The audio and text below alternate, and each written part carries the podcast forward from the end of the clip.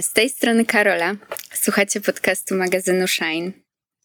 I dzisiaj jest w ogóle super specjalny odcinek, ponieważ jak dobrze wiecie, dzisiaj jest Dzień Mamy. I um, dlatego jest to w ogóle taki odcinek bonusowy, dlatego że jak wiecie, teraz wydajemy odcinki co dwa tygodnie. Ale ten pojawił się po tygodniu od poprzedniego. No bo jak to, że y, dzień mamy wypada w środę, aby miało nie być odcinka y, Shine na głos. E, także postanowiłyśmy, że on się pojawi. E, więc w ogóle z, ze względu na to, że ten odcinek jest taki miły i cieplutki, e, to właśnie sobie zapaliłam postawiłam sobie na biurku świecę i zgasiłam światło i tylko zapaliłam te świece, zrobiłam sobie herbatkę e, wiśniową i w ogóle ta świeca jest taka super, dostałam ją od mojej przyjaciółki. Nazywa się Lama na dobry sen. Jest wegańską świecą i jest no super, pięknie pachnie. Bardzo wam polecam e, taką świecę lamę. Jakbyście na przykład szukali jakichś fajnych świec zapachowych, to ta jest ekstra. Za oknem e, jest już ciemno. E, jest w ogóle mega wichura. W sensie, jak będziecie czasem słyszeć jakieś takie szumy, to to jest wichura. Jakby latają w ogóle jakieś, jakieś siatki, fujka, wszyscy ludzie, którzy wyrzucacie siatki na ulicę, ale no latają niestety za oknem, widzę je. Um, więc jestem bardzo szczęśliwa, że mogę być z drugiej strony tego okna i nagrywać dla Was ten odcinek. I e, no, wszystkie drogie osoby, e, które mnie słuchacie w ten środowy wieczór, albo każdy inny, w którym mnie słuchacie, dzięki, że tu jesteście i mam nadzieję, że ten dzień mamy. E, albo dobrze spędziliście jako mamy, albo dobrze spędziliście ze swoimi mamami, albo myśląc o swoich mamach, albo ze wspomnieniami swoich mam. Jakkolwiek ich nie spędziliście, mam nadzieję, że był on dobry i że jeszcze jest dobry i trwa. I też w ogóle podzielcie się w komentarzach koniecznie, e, jakie macie odczucia związane z tym dniem mamy, nie, niezależnie od tego, czy jesteście e, synami, córkami, e, ogólnie dziećmi e, i czy, czy, czy matkami właśnie. E, czy w ogóle kimkolwiek nie jesteście, to jak się czujecie z tym dniem, jak go świętowaliście i spędziliście dobrze już do, do, do brzegu. Słuchajcie, e, chciałam dzisiaj e, z Wami w tym odcinku e, podzielić się tym, czego nauczyła mnie moja mama. I pomyślałam sobie, że właśnie tak, że opowiem Wam o tym, że to będzie taki trochę prywatny odcinek. Trochę odcinek prezent dla mojej mamy, która na pewno dzisiaj w prezencie dostanie link do tego odcinka i będzie mogła sobie posłuchać, ale też sobie myślę, że trochę y, to będzie taki odcinek fajny, y, może dla przyszłych mam, y, ku jakiejś takiej inspiracji. kurczę, przepraszam was, ale się rozproszyłam, bo zobaczyłam pająka na moim oknie, a ja się strasznie boję pająków, ale dobra, no chyba to przeżyję jakoś. Nie wiem, jak się zacznie ruszać, to na pewno będziecie wiedzieć, bo to znaczy, że za, za, zacznę panikować. E, dobrze, wracam do mamy. E, więc słuchajcie, pierwszą rzeczą, której absolutnie nauczyła mnie moja mama, jest, e, jest wrażliwość. Moja mama nauczyła mnie bycia osobą wrażliwą na istnienia wszelkie inne istnienia. I w ogóle nie, nie nauczyłam, w ogóle nie nauczyła mnie tego tak, że um, jakoś mówiła y, do mnie, że trzeba nosić w sobie empatię i jakieś takie poczucie, że drugi człowiek jest ważny. Nie, w ogóle t- takich rozmów jakoś tak nie, nie, nie kojarzę, żadnych. Tylko ona po prostu taką osobą była zawsze przy mnie. E, wychowywała mnie i moich dwóch młodszych braci, którzy, jak już na pewno się połapaliście, bo ja o tym wspominam, e, ilekroć otwieram usta, e, którzy, o moich braciach, którzy są w spektrum autyzmu, ona wychowywała nas wszystkich razem i to jaki, jaką um, niesamowitą miłością całą naszą trójkę obdarzyła, jest dla mnie w ogóle inspiracją jakimś takim, um, jakimś takim totalnym E, syropem klonowym na moje serce, zawsze, kiedy mi już brakuje tej cierpliwości i miłości. I ona po prostu e, żyła z nami i była z nami i jakby poruszała, e, poruszyła we mnie wszystkie takie struny właśnie zrozumienia tego, że wychowuję się w rodzeństwie, w którym jedyna jestem neurotypowa. I uczyła mnie tego, tak zupełnie mimochodem, w jaki sposób neuroatypowość jakoś zrozumieć, przyjąć. E, ona, e, ona nauczyła mnie tego, jak patrzeć na, pa, patrzeć, przepraszam, patrzeć na, na to, w jaki sposób moi bracia się zachowują. Pamiętam, jak ja nie, nie mogłam zupełnie zrozumieć, czemu mój brat um, mój brat Konrad e, wykonuje ruchy, które są zupełnie w, w, dla mnie nie, nielogiczne, jakby nie mają żadnego uzasadnienia w rzeczywistości, która go otacza. I pamiętam, jak moja mama wtedy położyła e, swoje dłonie na moich skroniach e, i powiedziała, że on widzi świat tak, a potem położyła swoje dłonie, jedną dłoń na moim czole, a drugą na mojej brodzie i powiedziała, albo widzi świat tak. Jakby widzi tak, albo tak. Raczej yy, jakby z tych dwóch perspektyw, że on jest taki okrojony. I oczywiście to jest jakby takie ogromne uproszczenie i no i też on do końca nie może moja mama wiedzieć, w jaki sposób mój brat rzeczywiście widzi ten świat. Ale to, że próbowała mi w taki najbardziej dostępny dla mnie, jako dla dziecka, sposób wytłumaczyć, że że ta percepcja jest zmieniona, więc sposób reakcji na te percepcje też jest odmieniony.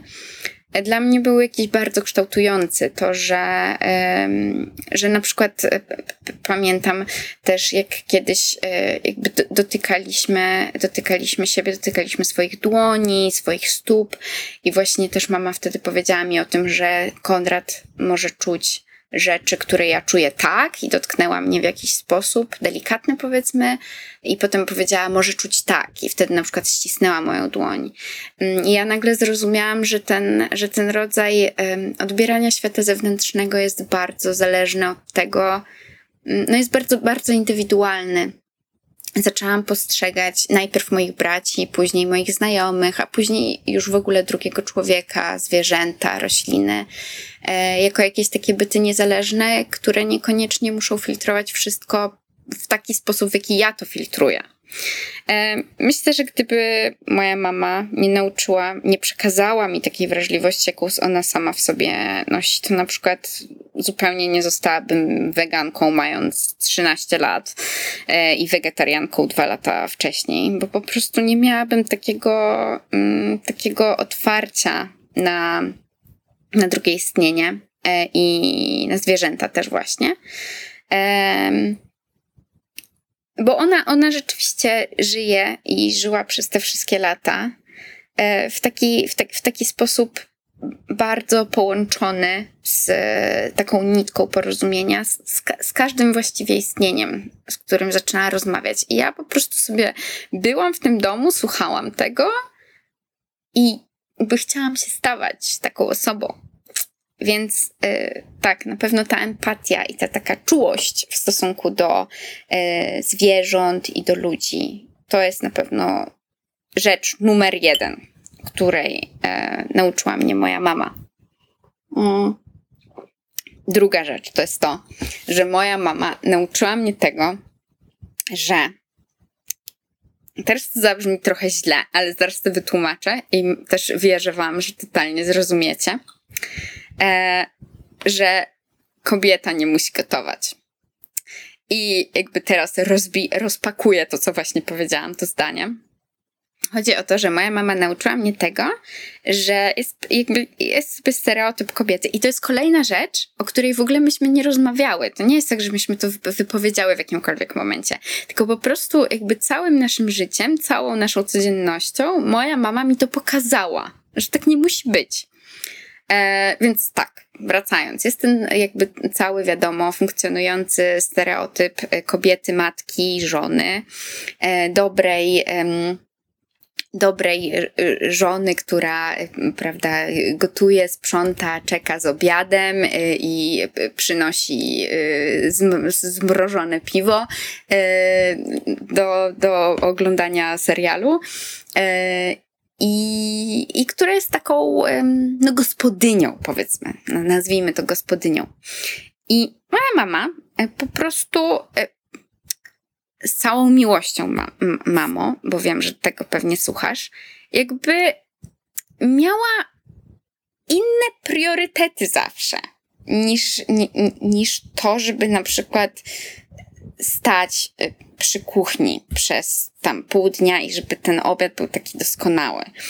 I y, jakby w ogóle ja mam bardzo duży szacunek do absolutnie wszystkich e, kobiet, mężczyzn, osób, które e, jakby, prawda, które na przykład chcą e, siedzieć, stać przy tej kuchni. Jakby to jest w ogóle spoko, jeżeli się w tym realizujecie ekstra, ale, ale jakby to, to, czego ja się od niej nauczyłam, to jest to, że nie musi tak być. I ja słyszałam wielokrotnie z ust wielu osób, um, taką jednak krytykę takiej postawy, że jak to, że jeżeli już jest mężczyzna w domu i on zarabia, to e, jak, jak to, że, że, że nie czeka właśnie ten idealny obiad i to nie kupiony, tylko przygotowany. I e, no i właśnie właśnie moja mama mnie nauczyła tego, że on nie musi być, że to jest okej, okay, jeśli jeśli na przykład się zamówi pizzę cztery dni z rzędu, że to jest okej. Okay. Że to jest okej, okay, żeby, e, żeby zjeść na obiad na przykład pączki. Że się po prostu kupuje pączki i się je, je i to, to jest na obiad. I to jest okej. Okay. E, jeżeli wszyscy mają na to ochotę. Że... Um, że to jest spoko, że na przykład e, każdy ma swoje jedzenie bo ja jestem prawdę weganką, moi bracia są bezglutenowi, e, a na przykład e, moja mama ostatnio jadła tylko warzywa przez kilka miesięcy. I, i to jest okej. Okay. Jakby każdy może mieć, każdy może mieć swoje i w ogóle nie musi być takiego musu, że ona musi stać i gotować to wszystko. Jakby moja mama absolutnie nauczyła mnie tego, że Ważne, żeby było czyste w domu, e, czysto w domu, ale to nie jest ważniejsze niż to, żeby wszyscy, żeby na przykład, że, że, może, że jeżeli poziom zmęczenia jest na tyle wysoki e, w domu, że jakby dołożenie jeszcze tego sprzątania jakby przekroczyłoby kogokolwiek granicę już tego zmęczenia, to trudno. To niech będzie brudno w tym domu, niech będzie syf. Niech totalnie będzie syf, ale niech, niech jakby ludzie czują, że że, że może być ten syf, ale dopóki oni jakby czują się psychicznie dobrze. Um, no i nauczyła mnie po prostu tego, że jakby, że nie ma, że, że ten taki, to takie kanoniczne właśnie matka i żona, um, że można się wyrwać spod tego. I jakby ja w ogóle czuję, że ja w ogóle nie zostałam wychowana w tych do tych ról jakby takich społecznych, do przyjęcia takich ról społecznych, że o kurde, pająk mi zniknął z radaru. Nie za dobrze. E, no trudno. No trudno. Trudno. Tak, mama mnie nauczyła tego, że, że, że właśnie i a, tak, ja, ja nie czuję, że w ogóle zostałam wychowana do takich ról społecznych. W ogóle nie czuję w sobie takiego, mm, jakby takiego powołania um, do, tak, do tworzenia takiej, właśnie do, do wejścia w taką rolę matki i żony. Czuję, że zostałam wychowana bardzo jakby poza takimi schematami i myślę, że to dlatego, że w pewien sposób jej się z nich udało wyrwać, ale też w pewien sposób dlatego, że właśnie ona zawsze, y, zawsze dawała mi jakiś taki, y, jakiś taki luz na to, że to, że ja jestem jedyną córką w domu, to, że ja jestem jedyną kobietą poza nią w tym domu, nie zobowiązuje mnie do niczego więcej, jakby, że płeć, z którą ja się identyfikuję, nie, nie, nie zobowiązuje mnie do, do robienia niczego więcej w tym domu e, niż inne osoby. że to się dzieli pomiędzy nas zupełnie niezależnie od tego, z jaką płcią się identyfikujemy. Kolejna rzecz, trzecia rzecz, e, której moja mama mnie nauczyła, to jest to, że różnorodność jest zajebista.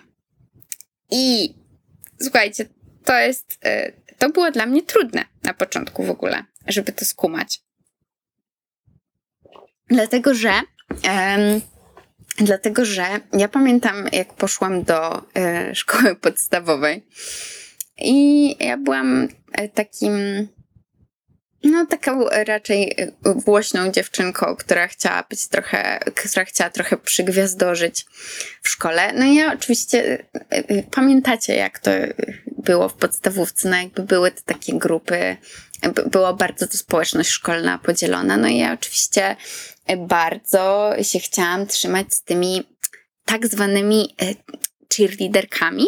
Chociaż u nas w szkole oczywiście nie było cheerleaderek, bo to była szkoła w markach, e, podstawówka publiczna.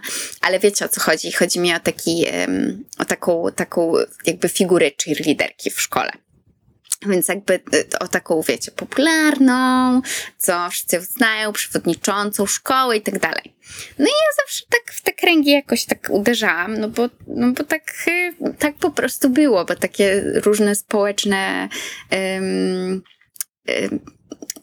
różne społeczne procesy zachodzą, że dużo dzieciaków tam ciągnie. A moja mama zawsze umawiała mnie na spotkania, jakby poprzez rodziców innych dzieciaków, zawsze umawiała mnie na spotkania z jakimiś takimi nietypowymi dzieciakami. I jakby w ogóle tutaj absolutnie y, szapoba dla tych wszystkich osób, totalne szapobar, że właśnie umknęły z tej całej takiej podstawówkowej presji jakiegoś bycia, nie wiem, fajną, yy, yy, ambitną, atrakcyjną i tak dalej, i tak dalej, ble, ble, ble, cokolwiek to znaczy atrakcyjną, e, oczywiście. E, ale jakby naprawdę szapoba dla tych osób, e, ale wiecie, no z perspektywy jakby teraz dla mnie 23-letniej osoby, to łatwo jest to powiedzieć, to czapki z głów e, i rzeczywiście tę czapkę z głowy zrzucić, ale z perspektywy takiej 6-7-latki, no to ja nie byłam jakaś taka najszczęśliwsza, jak się dowiadywałam, że no, że tam ten, ta, ta osoba z ostatniej ławki w rogu, która wącha klej, przychodzi do nas na cały weekend na nocowanie. I ja sobie wtedy myślałam, matko, mamo, no co ty, co ty tutaj wymyśliłaś? I to było trudne. To było dla mnie trudne. Ja, ja się tutaj absolutnie do tego przyznaję i nie będę się od tego wymigiwać, bo to było trudne. Jakby ja musiałam w sobie przepracować dużo rzeczy, żeby zrozumieć, um, to, że właśnie jesteśmy różni i że to jest spoko, ale jakby mimo tego, że ten proces nie był łatwy, to ja mam taką wdzięczność do mojej mamy za to, że ona mnie właśnie parowała z tymi wszystkimi e, takimi osobami trochę bardziej e, stojącymi z boku grupy że ona właśnie próbowała, próbowała cały czas otwierać ten mój świat. I że ja na przykład wychodziłam po lekcjach i chciałam sobie iść do sklepu Motylek naprzeciwko naszej szkoły, kupić sobie andruty z moją y, byfyfy, a tutaj moja mama już czekała w samochodzie i mówiła: No, my dzisiaj bierzemy do domu tamtę, y, nie wiem, y, Nikolę. I e, jakby co to żadnej Nicole nie było, wymyśliłam to imię. E, Nicole, która tam, nie wiem, chodzi w kostiumie jednorożca codziennie do szkoły. I to moja mama robiła to notorycznie. I ja rzeczywiście jakby nie, wyrażałam swoje niezadowolenie w stosunku do niej, ale oczywiście nie wyrażałam tego w stosunku do E, dzieciaków, które się zjawiały u nas w domu, bo byłam wystarczająco dobrze wychowana, żeby wiedzieć, że nie można tak zrobić. I właśnie poprzez e, takie jej działania, które one nie były przemocowe. Nie, nie, nie, bo jakby to wszystko było między nami jakby ostatecznie przerozmawiane. Ja wiedziałam o tym, jakby, że, że jakby dlaczego i e, że, że to jest takie włączanie też osób takich do społeczności. więc to absolutnie, absolutnie nie było przemocowe i no i uważam po prostu, doceniam to teraz. Uważam, że było to bardzo dobre i że właśnie bardzo otworzyło mi oczy na, na, na to, że ludzie są bardzo różni, bardzo, bardzo różni i że w ogóle ta cała hierarchia taka gimnazjalna, licealna, podstawówkowa, to, że w ogóle o y, kant stołu potłuc ją, bo jest po prostu głupia i bez sensu. I co do tej różnorodności, to właśnie jest jeszcze jeden taki mój podpunkt, y, który wiąże się też z y, y, jakby różnorodnością, jeżeli chodzi o instytucję rodziny. Którą, której nauczyła mnie moja mama, że to nie jest tylko różnorodność jednostek, ale właśnie ona też mnie nauczyła tego, że każda rodzina może być inna. I no, te powiedzmy tam 15 lat temu jeszcze temat rodzin, w których na przykład rodzice są e, homoseksualni, nie był taki e, popularny e, w, w Polsce. Jakby nie, mm, mniej go na pewno było w takiej dyskusji otwartej, publicznej. Więc jakby to, nie, nie powiedziałabym, że to się pojawiało u nas w domu, ale jakby takie zalążki, e, które też jakby, które pozwoliły mi być absolutnie jakby y, super. Y, każdy niech kocha każdego i niech wyraży swoją miłość jak chce, absolutnie wzięły się właśnie od niej, od mojej mamy. My, słuchajcie, był taki program, ja już nie pamiętam jak on się nazywał, ale był taki program przez wiele lat w telewizji, który co tydzień był puszczany o y, dzieciach y, adoptowanych z domu dziecka. I myśmy go z moją mamą oglądały, obie płakałyśmy oczywiście strasznie, w ogóle smarkałyśmy, siedziałyśmy na tej y, kanapie u nas w salonie i no w ogóle strasznie nam było smutno zawsze, ale też jakby wzruszenie nas brało, że te dzieciaki są adoptowane. I też przez dłuższy czas pamiętam, że moja mama w ogóle zastanawiała się nad adopcją. I pamiętam, że to takie oglądanie tych, tych, tych, tych odcinków E, tego programu i rozmawianie o tym e, z nią bardzo mnie otworzyło oczy na to, że, no, że rodziny mogą być różne, że może być tylko mama, że może być tylko tata, że może być tylko osoba rodzica, że mogą być dwie mamy, chociaż tak jak mówię, o tym nie rozmawiałyśmy, ale to, to, to jakby przyszło w konsekwencji w moim procesie myślowym. I że w ogóle, że te rodziny po prostu mogą być różne. No też nasza była dziwna, bo jakby dwójka, e, dwójka E, chłopców w, spektrum autyzmu, to nie jest taka typowa rodzina. Więc nasza też była trochę dziwna. I właśnie jakby moja mama wszczepiła mi absolutnie to, że no, że rodzic, że każdy dobry rodzic to jest dobry rodzic. Kropka że jakby nie ma jakichś kategorii, w które trzeba się wpisać, oprócz tego, że trzeba być dobrym rodzicem. Ani płciowych, ani, nie wiem, rasowych, kulturowych. No, no nie, po prostu nie. E, I że. I że. E, I że właśnie też bardzo dała mi tak do myślenia o no, o tym, o, o adopcji dzieci. Um, tak, tak, o takim budowaniu rodziny na, um, na jakichś swoich zasadach, wedle jakichś swoich wartości. E, co powiedzmy jakoś teraz w jakichś moich dalszych przemyśleniach bardzo wiąże się też z tym, że wiadomo, e, przeludnienie, że produkowanie kolejnego dziecka niekoniecznie, szczególnie podczas gdy dużo dzieci e, w tych domach dziecka jest. No to jakby to jest zupełnie osobny temat, zupełnie nie na ten odcinek, ale, mm, ale jakby dała mi bardzo dużą taką dozę tego, że właśnie rodzina trzeba budować na swoich wartościach, e, a nie jakby wpisując się w jakiś taki mm, utarty schemat, który funkcjonuje w społeczeństwie. Kolejna rzecz, którą moja mama powtarzała, i to teraz będzie cytat. Moja mama zawsze mówiła: Jeśli tylko będziesz szczęśliwa, to możesz sprzątać kible. To jest cytat, i oczywiście to w ogóle absolutnie y, nie ma być e, ubliżające do osób, na przykład, które sprzątają toalety, y, publiczne na przykład. Nie, nie, nie, nie, nie, ani w ogóle dla nikogo.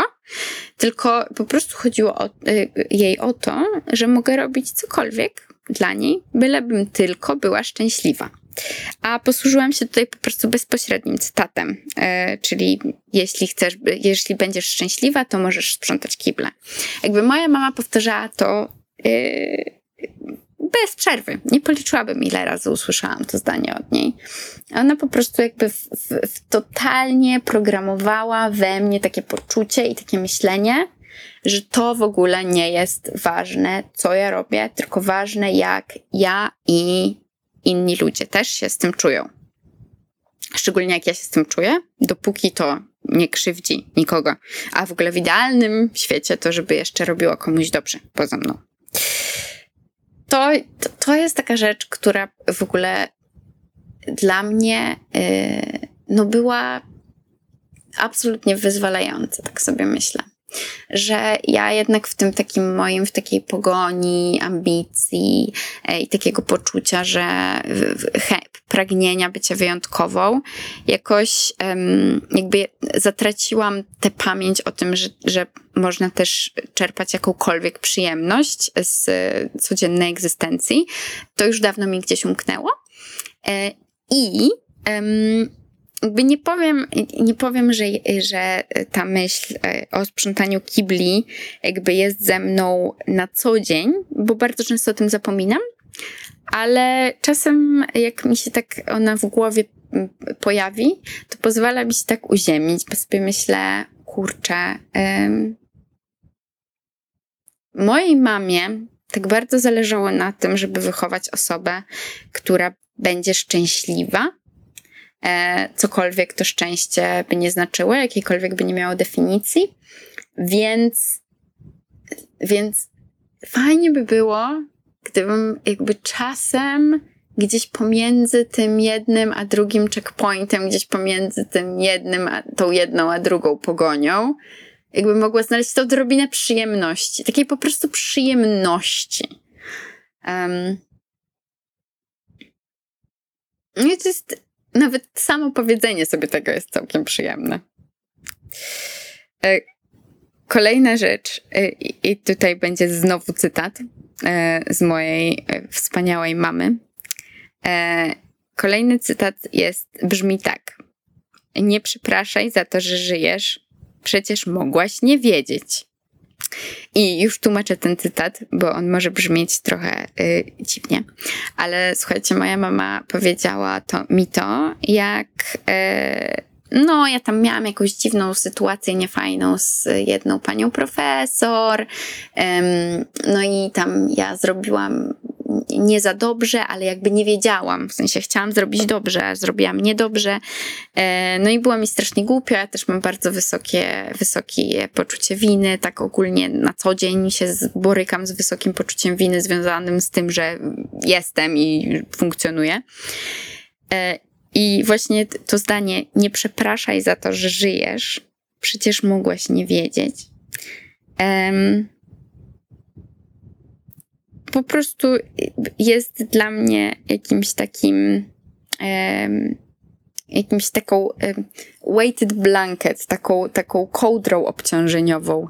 E, wiecie, jak są te takie kołdry, co, się, co, co, co są, są ciężkie i jak się pod nimi śpi, to one e, pozwalają ci uwolnić napięcie z ciała, bo cię tak ściskają, jakby cię przytulały rzeczywiście. W ogóle polecam wszystkim, jeżeli nie słyszeliście to jest bardzo dobra inwestycja.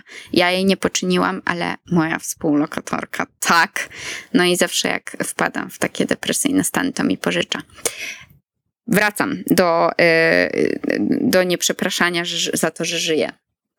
Yy, to jest oczywiście jakiś taki, no jakiś taki taka bardzo prosta myśl, jakaś taka zupełnie mogłaby się wydawać błaha. W ogóle ja dzisiaj tak bardzo zarzucam y, różnymi błahostkami, ale, ale wydaje mi się, że to są takie, takie rzeczy gdzieś z, z przeszłości, które były bardzo znaczące, jak na przykład byłam trochę młodsza.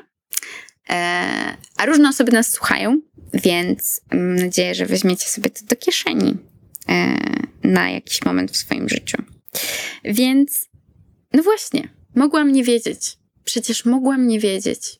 I jakby to jest okej. Okay. Bo jeżeli ty mi o tym nie powiedziałaś, czy ty mi o tym nie powiedziałeś, a ja, a, a to nie jest oczywiste, że, coś, że to, co zrobiłam, jest złe, to czemu ja czuję się winna? Znaczy, oczywiście ja nie mówię, że powinnam mieć to absolutnie gdzieś i się po prostu odwrócić na pięć i powiedzieć elo. Jakby wyjaśnijmy to sobie i porozmawiajmy, ale to nie jest tak, że jeżeli ja nie mam świadomości, że zrobiłam coś złego, to nie jest uniwersalnie złe, a ty mi o tym nie powiedziałeś, że tego nie chcesz, to ja muszę się czuć jakoś mega źle tu i teraz. Um, no bo to, to po prostu nie ma sensu, jakby jednak komunikacja jest podstawą, fundamentem, więc jeżeli ja tego od ciebie nie usłyszałam, to czemu mam nosić ze sobą tę winę przez następne trzy miesiące? Co ja zazwyczaj bym zrobiła z moją osobowością. Ale dzięki mojej mamie robię to coraz rzadziej. I słuchajcie, yy, ja oczywiście o tym sama nie jestem w stanie pamiętać, ale w takich sytuacjach wykonuję telefon do niej. I z Warszawy do Londynu jest słane zdanie: Nie przepraszaj za to, że żyjesz. Przecież mogłaś nie wiedzieć. E, I nauczyłam się tego w ogóle, bo nie umiałam dzwonić i prosić o takie wsparcie. Nie umiałam dzwonić i prosić o to, żeby zostało do mnie wypowiedziane to magiczne zdanie. Ale jak zaczęłam studiować w zeszłym roku, to yy, ja studiuję na uczelni artystycznej, na której można znaleźć różne dziwne rzeczy na korytarzu. Yy, I na przykład pewnego dnia właśnie znalazłam taki, taką dużą żółtą kartkę yy, przyklejoną do ściany, na której ktoś napisał tam co robisz, kiedy czujesz się słabo. Y, I właśnie pierwsza, pierwsza odpowiedź, którą ktoś dopisał do tej żółtej kartki, to było dzwonię do mojej mamy. I jak ja to zobaczyłam, to pomyślałam sobie, znaczy nawet nie pomyślałam, tylko poczułam taki impuls, że chciałabym zacząć też to robić. Że chciałabym umieć tak dzwonić do mojej mamy, jak potrzebuję. Bo ogólnie ja nigdy nie proszę o pomoc, tylko zawsze zostaję sobie sama. I to jest okej. Okay sensie, myślę, że to jest spoko, jak niektórzy sobie wolą radzić sami. Ja na przykład tak wolę, ale akurat do mamy to bym chciała umieć dzwonić czasem. I wtedy sobie postanowiłam, że zacznę umieć do niej dzwonić. E, I znaczy nawet właśnie nie postanowiłam, tylko to poczułam. To było fajne. E, I zaczęłam. I właśnie dzwonię do niej i ona mi mówi to zdanie, co już wam 15 razy powtórzyłam. I, i to jest fajne. Bardzo. Y, kolejna rzecz, której się nauczyłam od niej, y, to jest tradycja, albo właściwie nie tradycja, tylko taki, taki zwyczaj kawkowania. Ja to tak nazywam. Czyli po prostu e, siedzenia na kawie i, e, i takiego zatrzymywania się na tej kawie. I to jest kolejna rzecz, która być może dla Was brzmi e, w taki sposób, że w ogóle co?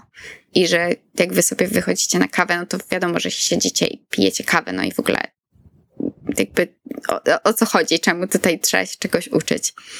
Um, ale na przykład jak macie taką e, hiperproduktywność um, albo takie poczucie winy związane z tym, że się nie robi nic um, takiego, co zaowocuje w przyszłości, no to się wtedy można mieć problem e, z takim kawkowaniem.